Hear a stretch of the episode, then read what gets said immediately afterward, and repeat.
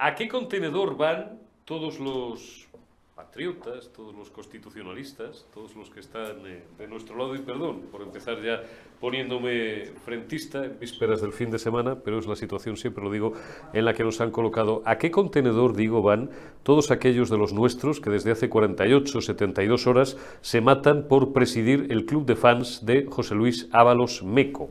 Han bastado dos comparecencias de prensa del vamos a llamarle también el figura, no el figurita, este también ya, por su peso específico, con perdón, se merece, se merece todos los galones de, figura.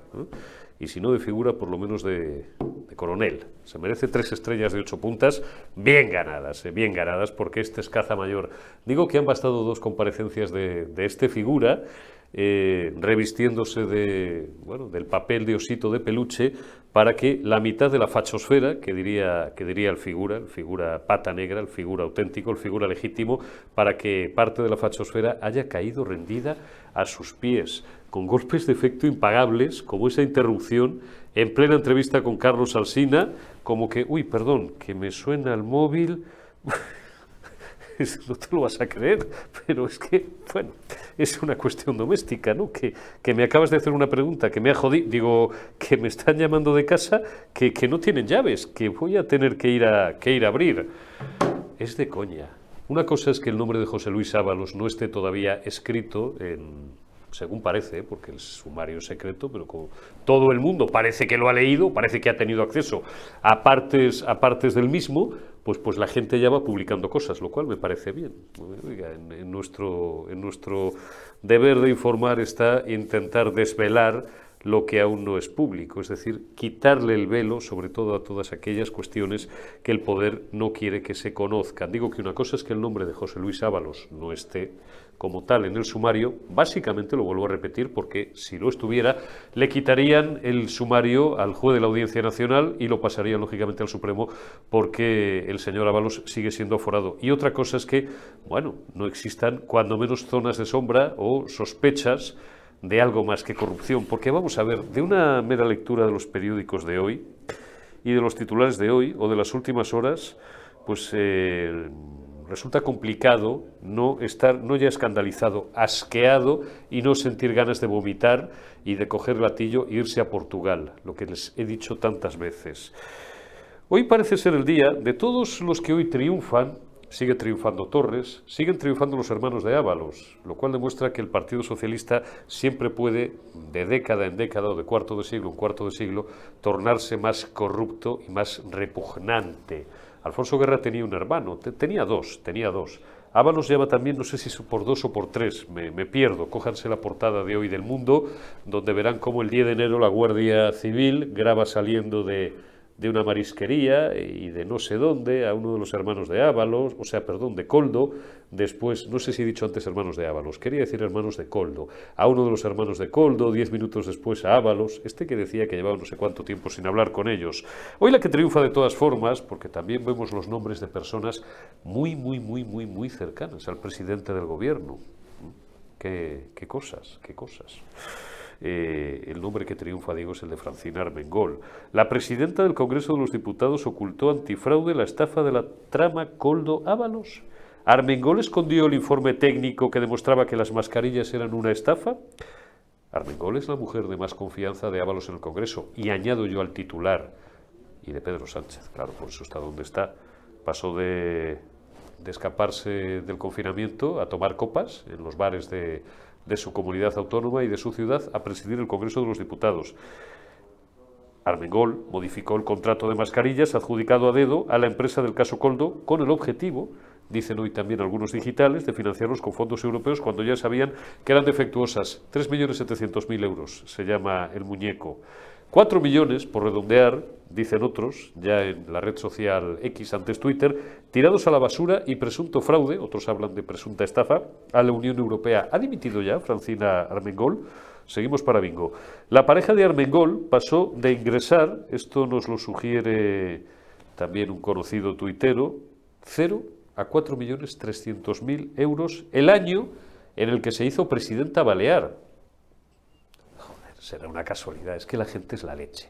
La gente en este país, en España, es de un mal pensado, de verdad, que, que, que aterra. ¿eh? La pareja de Armengol pasó de ingresar 0 a 4,3 millones de euros. Joan Nadal, que así se debe de llamar el figurita, canalizó los ingresos a través de una empresa sin actividad posterior llamada St. Christ 6 Sociedad Limitada. Su otra empresa, una floristería, esto quiero recordar que ya había salido publicado en algún sitio, recibió 1.400.000 euros en ayudas COVID. Puedo seguir. Dice Cristian Campos en el español, ¿os acordáis de cuando se decía que las mascarillas compradas por la Comunidad de Madrid eran insolidarias porque eran demasiado buenas? Sí, yo me acuerdo de aquel programa. Además no estaba, no estaba Ferreras, estaba una propia, que era la que le sustituía en, aquella época, que tenía dos mascarillas y se las pasaba a los tertulianos y eh, hacían risas eh, mientras comentaban, de una forma más o menos sesuda, para lo que han quedado esta, esta gente, como unas efectivamente eran insolidarias y otras eran ortodoxas. Dice Cristian Campos en el español, en aquel mismo momento Francina Armengol cargaba a fondos de la Unión Europea la compra de mascarillas inservibles. Si el Partido Socialista Obrero Español no era una organización criminal, como, según se ha publicado en los últimos días, parece que reza la investigación del, del juez de la Audiencia Nacional, se le parecía bastante. Arrancamos ya esta penúltima retaguardia de la semana jueves 29 de febrero de 2024. Que no se me ha. ¡Feliz cumpleaños, figura! Sánchez, te queremos. Te queremos. Bueno, no sé si te queremos. Hay gente que no te quiere. Es que la gente en este país, figura, macho, son de un ingrato. Con los desvelos que te estás pegando tú por, por el bienestar de España y porque este gobierno progresista siga alcanzando sus más altas cotas hay algunos que dicen de podedumbre, de podredumbre y, de miseria. muchos rencorosos lo que hay por ahí. Tú no hagas ni puñetero caso y celebra en familia los 52 años, que es lo que un prohombre como tú se merece. Don Marcos Ondarra, desde Pamplona, muy buenos días, buenas tardes, buenas noches, ¿cómo estás? Muy buenas, Eurico. Un placer, como siempre. Oye, se te había olvidado a ti que era el, cumpleaños del figura, ¿eh? que cumple el 29 de febrero. Ya nació con ese signo, ya nació distinto, para bien y para mal, pero el tío ya nació distinto. Bueno, nacer un 29 de febrero, macho, tiene que imprimir carácter. ¿A qué contenedor vamos, Marcos, los que como tú, como yo, como la mayoría de los españoles, por cálculo estadístico, hemos nacido cualquier otro día del año, un día normal? pues pues él tenía que ser distinto hasta en esto. Oye, estás, estás en tierras navarras, no vamos a desvelar más, pero estás ahí un poco intentando, intentando saber cosas, ¿no? Porque muchas cosas empiezan en Navarra, muchas cosas de este asunto, en Navarra, en Pamplona, en pueblos de Navarra, etcétera, ¿no? Sí, totalmente. Bueno, en primer lugar, era una efeméride que tenía felizmente olvidada pero aprovechamos para, para, felicitarle, como, como no. Eh, sí, estoy en Pamplona, en Navarra, que es un poco donde, donde se vio crecer, donde, donde vimos nacer y crecer a, Coldo, ¿no? que, es el, el, cabeza de turco o uno de los cabezas de turco que algunos han utilizado para nombrar toda esta trama corrupta que envuelve ahora mismo al Partido Socialista. Eh, lo hemos estado hablando y comentando tú y yo antes, este no es el caso Coldo. Eh, a Coldo, quienes le conocemos aquí en Pamplona, pues podemos decir de él que es una persona con, muy pocas luces, precisamente, con muy poca formación. Era portero de, un club, llamémoslo eufemísticamente, donde conoció, entre, entre otras personas del Partido Socialista, a Santos Cerdán, hoy secretario de organización, y fue ascendiendo como chico de los encargos, como chofer, como sí, como eso, como chico, como chico de los encargos en el Partido Socialista, es decir, que era una persona que no tenía em, fundamentos ni que tenía eh, la suficiente formación como para ser cabecilla de ningún tipo de trama corrupta. Es simplemente un, cabeza de turco. Entonces, no estamos hablando del caso Coldo, que es de lo que vamos a hablar en lo sucesivo. Tampoco estamos hablando del caso Ábalos, que es de, como se han empeñado en renombrarlo, eh, algunos periodistas, aunque él es uno de los implicados, es simplemente el cabeza de turco que el Partido Socialista está intentando eh, servir en bandeja a los medios para que el caso en balde, sino que estamos hablando de eh, distintos ministros y los exministros del gobierno de España contrataron contrataron sin concurso ni competencia a firmas que ellos mismos estaban promocionando durante lo peor de la pandemia, mientras había cadáveres calentitos y miles de ellos de, los conciudadanos eh, españoles.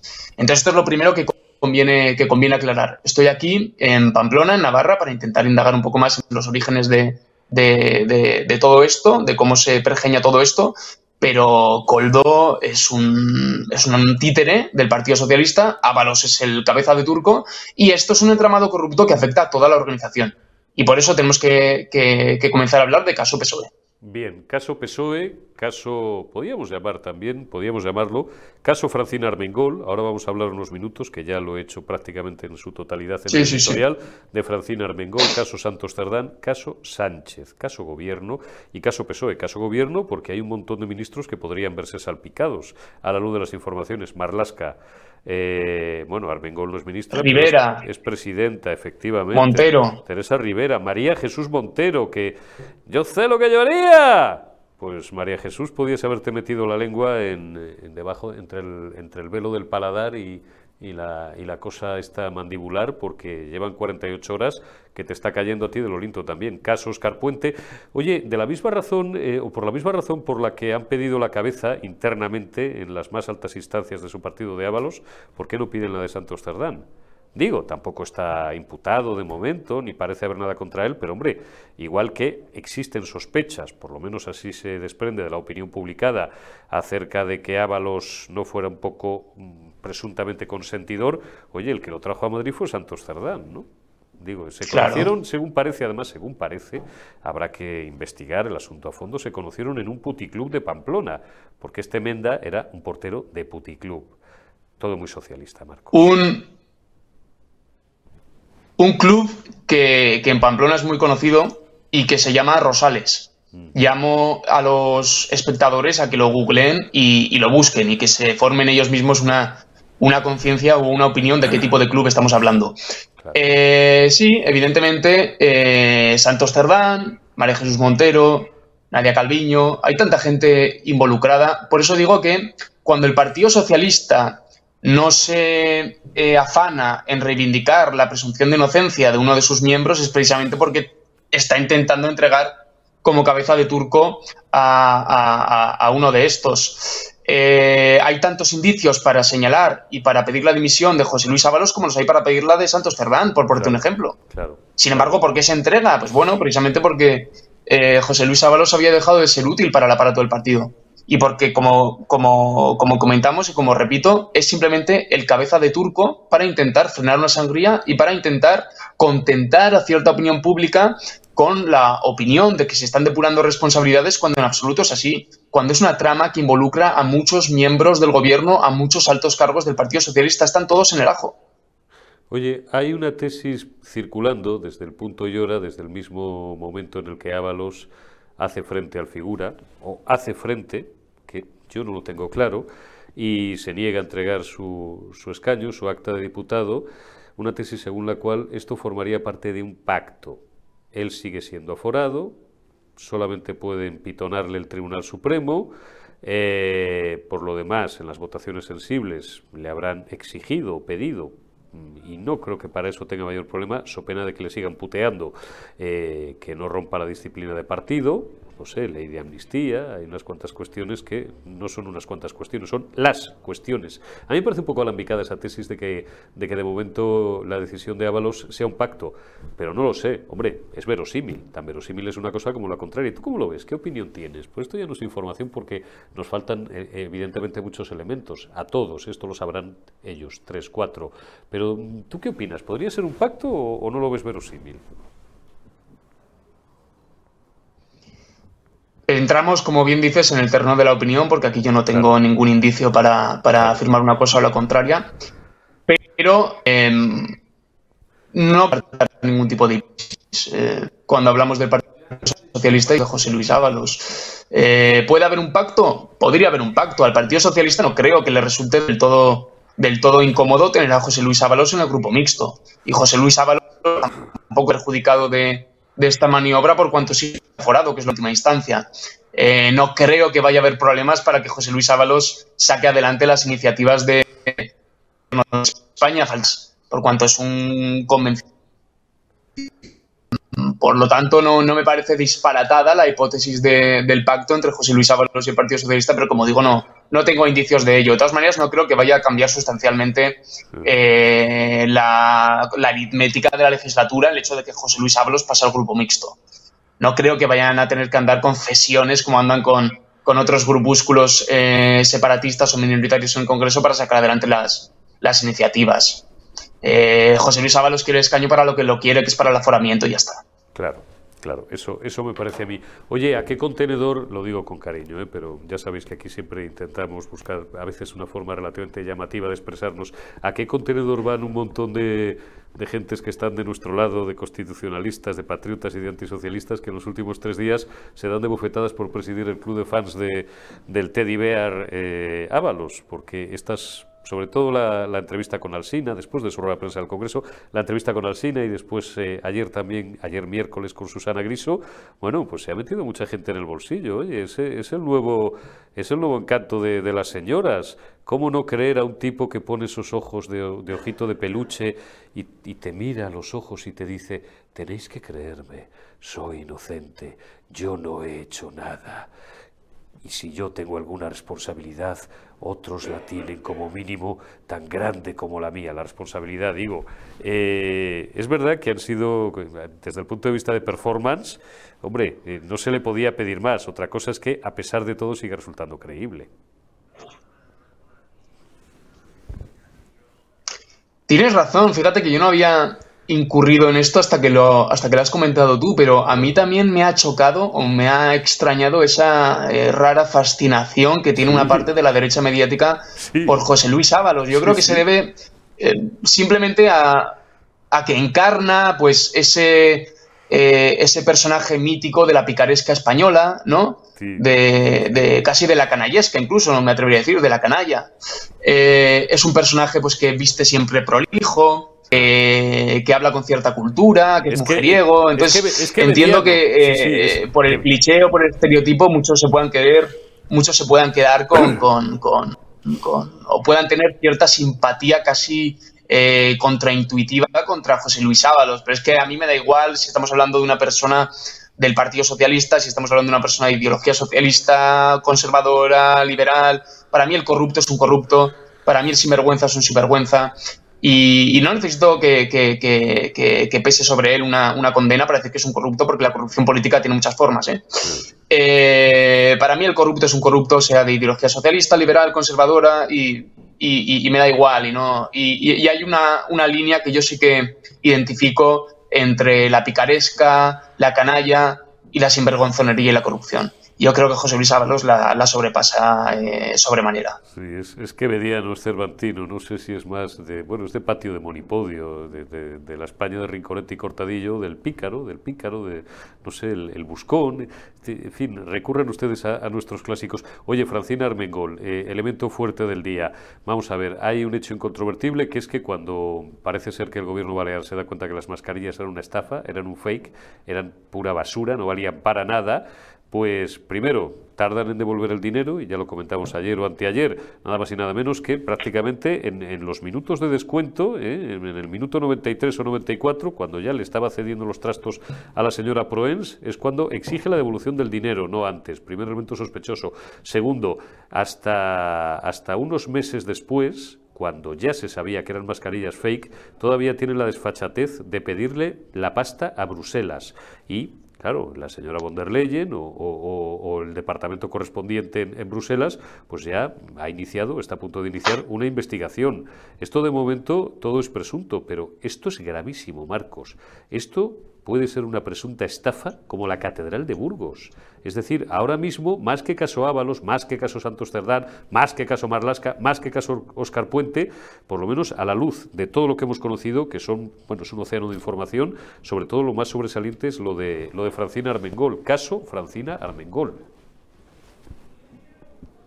Sin duda, sin duda. Pero es que además el caso de, de Francina Armengol es muy paradigmático, muy revelador de cómo ha funcionado el Partido Socialista Obrero Español y el Gobierno de España eh, durante estos últimos años. Fíjate que si uno intenta recordar todos los escándalos que han salpicado a Francina Armengol, probablemente no lo recuerde de pasada, de carrerilla, sino que tenga que hacer un repaso a la meroteca. Lo mismo sucede con el Gobierno de España.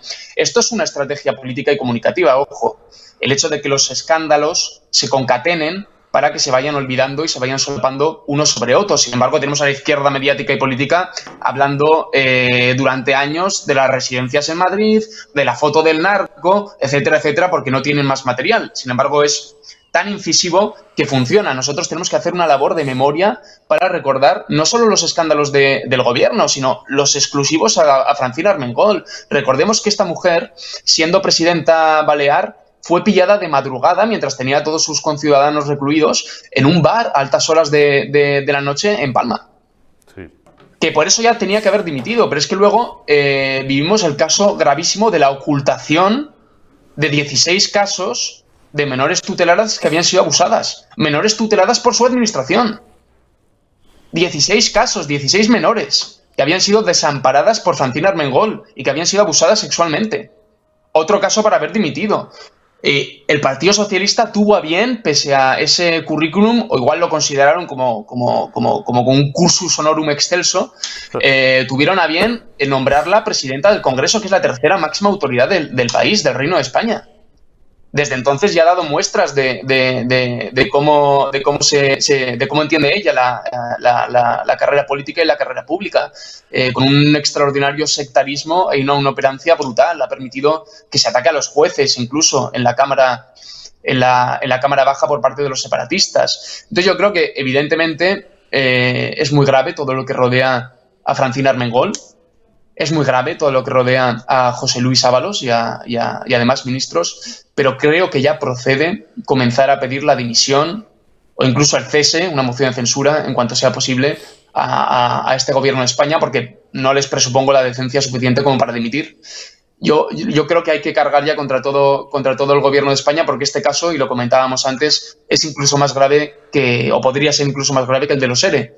En, el caso andaluz hubo políticos, dirigentes políticos que se enriquecieron con el dinero de los parados, pero es que aquí estamos hablando de políticos que se han enriquecido sobre los cadáveres de miles de españoles durante el momento más trágico de la historia reciente, de la pandemia. Está, está claro. Y algo más, y, te despido Marcos, no, no te robo más tiempo, y algo más que, bueno, estamos todavía en, en shock, estamos en shock, y en estos primeros días no hacen más que salir, yo a ver, comentario completamente serio, ¿eh? no es la exageración habitual de mm, la que toca una cada año y medio.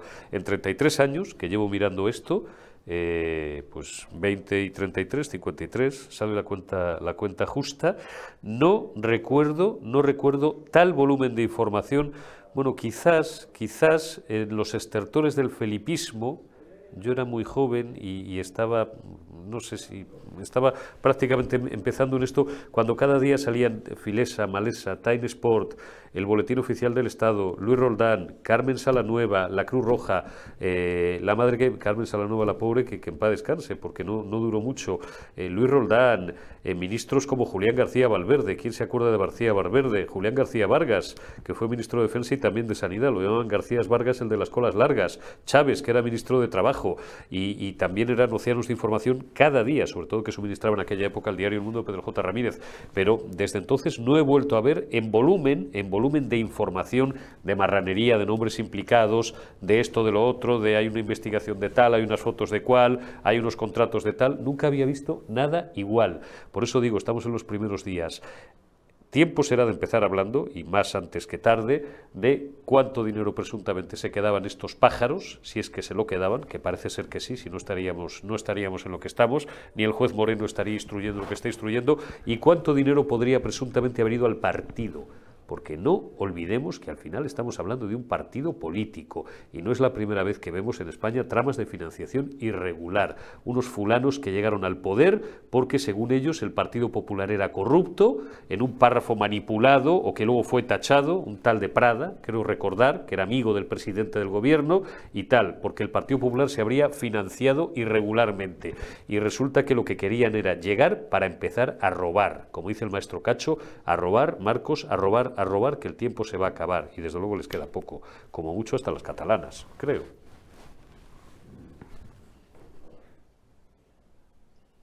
Precisamente está muy bien traído, ¿no? El caso de la moción de censura que plantearon contra el Partido Popular, porque el Partido Popular y en general los grupos de la oposición tienen más motivos que, aquel año, que en 2018, para plantear una propia, para plantear una moción, una moción de censura, y en eso deberían estar trabajando ya el Partido Popular, Vox, y demás, y demás grupos de, de la oposición. ¿Para qué? Yo abogaría literalmente por conformar un gobierno alternativo, porque eh, si vamos a unas futuras elecciones generales, dudo, dudo mucho que los socialistas vayan a castigar ya más al Partido Socialista que como lo castigaron el pasado 23 de julio, porque por mucho que celebrara Pedro Sánchez los resultados, los resultados fueron paupérrimos. Se quedó solo con sus fieles, se quedó solo en su suelo electoral. El problema es que eh, salió a celebrarlo porque ya daba por descontado que iba a gobernar con sediciosos, con malversadores, con separatistas y con todo tipo de purria eh, que pulula por el Parlamento, por el Parlamento español. Y ese es el grave problema de la, de la democracia y de la ley electoral hoy en día,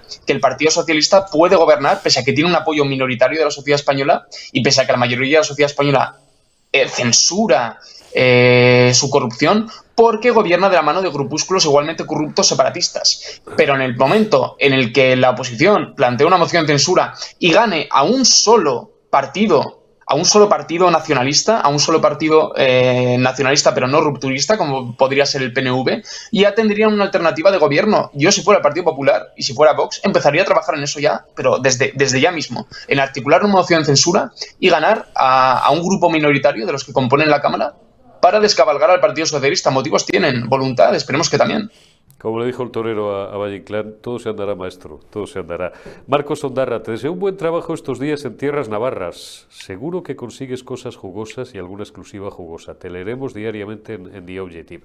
Cuídate mucho y hablamos dentro de unos días. Marcos, un abrazo. Fuerte abrazo desde Navarra. Un fuerte abrazo, Marcos. Carmen Obregón, que estás en Bruselas. ¿Cómo estás, amiga? Perdóname porque te he tenido unos minutos, pero es que, bueno, nos hemos calentado, tu buen amigo y compañero Marcos Ondarra y yo. Oye, ¿cómo están las cosas? Bueno, buenos días a todo esto, buenas tardes, buenas noches. ¿Cómo están las cosas por ahí, por, por Bruselas? Aparte de nubladas y brumosas, como siempre, no darán crédito, pensarán que esto es Somalia, Carmen, ¿no? ¿Tú qué oyes por ahí, por los pasillos del, del edificio Schumann? ah, ah, vale, vale, estás en Estrasburgo, perdona, pensaba que estabas en Bruselas. Bueno, ¿y, y qué se cuece por allí? Muy lejos. No, ya, ya. ¿Qué, qué, oyes, de, pues ¿qué oyes de España? Pues mira, para empezar hay mucho sol, ¿eh? es increíble, pero hace un día maravilloso, súper bonito. Eh, estoy, muy, estoy en el hotel y a muy pocos pasos del Parlamento Europeo, aquí cerca del Parlamento Europeo, aquí en Estrasburgo, que bueno, a mí me parece un despilfarro absoluto que haya dos parlamentos, uno en Bruselas y otro en Estrasburgo, con cinco pedazos de edificios, unas instalaciones impresionantes, lo que supone trasladar a tantos eurodiputados desde Bruselas, algunos que vienen desde sus países, que no tienen comunicación con Estrasburgo y tienen que ir a París, vía Bruselas, luego coger un tren, acomodarse aquí en hoteles durante cuatro o cinco días que duran las sesiones plenarias. Eh, me parece un auténtico despropósito. Dicho esto, tengo que decir que el edificio es impresionante. Se nos ha congelado y sigo hablando porque no sé hasta qué punto lo podemos intentar recuperar. Carlos ya está recuperado. Fantástico. Carmen, que te habías congelado un instante. Te devuelvo el balón. No, justo es que ha entrado una llamada de teléfono y, la estaba, y la estaba bloqueando. No, no, para que no, para que no suene. No pasa nada. Bueno, ¿qué, qué, se, ¿qué, se, cuece? ¿Qué se cuece? ¿Qué se cuece? Bueno, pues eh, durante todos estos días de sesiones plenarias lo que se ha hecho es que eh, se han aprobado una serie de medidas eh, que van a perjudicar a un, poco, a un poquito más al campo, al campo europeo y en concreto al campo español. Y gracias a la inestimable contribución del Grupo Socialista aquí en, Estrasburgo y en Bruselas, en Europa, en las instituciones europeas, que ha votado hasta en ocho ocasiones en distintas medidas que van a perjudicar al campo. Yo espero que eso algún día el ministro Planas, cuando tenga ocasión de reunirse con los agricultores, tenga el valor de explicarlo detalladamente y si no lo explica, ya lo voy a explicar yo detalladamente qué es lo que exactamente Se está hablando de la amnistía. Eh, se está hablando también de los fondos. Ha habido ofensivas y grandes denuncias desde el Grupo Popular Europeo que se están sumando, por supuesto, eh, los liberales eh, para presionar y para que Europa sea consciente de lo que está pasando en España. Oye, me decía el otro día un eurodiputado que los europeos, mm, los eurodiputados no son tontos y se están dando cuenta de lo que está pasando en España. Y esto de los fondos europeos utilizados para comprar mascarillas y que se enriquezca la gente, amén de que se tenga en cuenta también que se esté estudiando que los fondos se están utilizando para gasto corriente, esto está preocupando mucho y hay varias comisiones y, varios servicios de estudio que están ahora mismo con el foco puesto sobre esta materia. Entonces, ojito con lo que eh, nos creemos que a lo mejor aquí no se mueve nada y como me decía el otro día eh, Tono López Isturiz, todo pasa por Europa aunque uno no lo crea y al final Europa va a ser determinante. Ojo con estos fondos, no sea que se puedan llevar a un gobierno por delante. Porque mira que tú estás hablando de, eh, de, Francina eh, Armengol, pero es que eh, yo creo que Francina Armengol es una pieza más de ese tablero de, dominó, pero yo lo focalizaría más en esas compras en esas compras que se han realizado a través de distintos ministerios, ¿no? que, que ha permeabilizado los ministerios más importantes, más potentes del gobierno de Sánchez.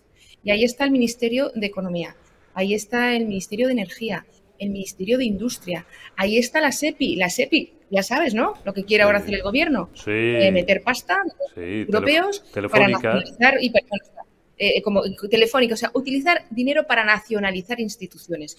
Eh, ojo, y ahí está fomento. Y de fomento se ha hablado mucho fundamentalmente de, esas, em, de esas mascarillas, pero ojo que fomento es un, ministerio tractor donde hay muchos organismos en los que se mueve mucho dinero y, todos lo sabemos, donde hay muchas comisiones que son ilegales. Y yo creo que Coldo respira por ahí. queremos saber qué es lo que ha hecho entre, en todo este tiempo, porque quién se cree que el gobierno de esto no sabía nada, eh, qué ha hecho en todo este tiempo eh, la agencia tributaria, ha estado investigando, ha puesto el foco.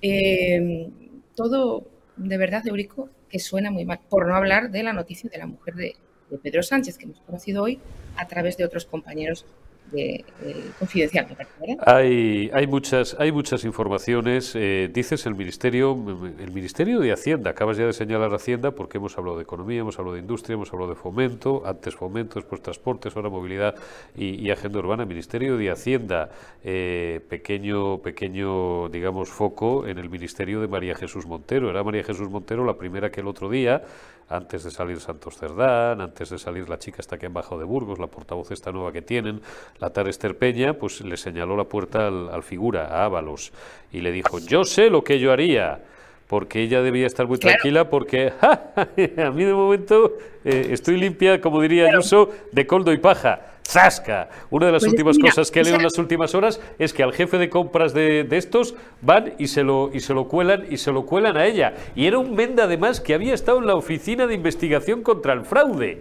Tócate las narices, este chiste. mira, es que eh, tú lo acabas de decir ahora mismo. Es que la agencia tributaria tiene una unidad eh, especial contra el fraude. Entonces, esa agencia, entiendo yo, que ha hecho algo durante todo este tiempo, ¿no? Porque eh, esta investigación de ahora. La, la, ya lleva mucho tiempo, esto se ha judicializado. Eh, luego, ¿qué ha hecho en, todo este tiempo la agencia tributaria?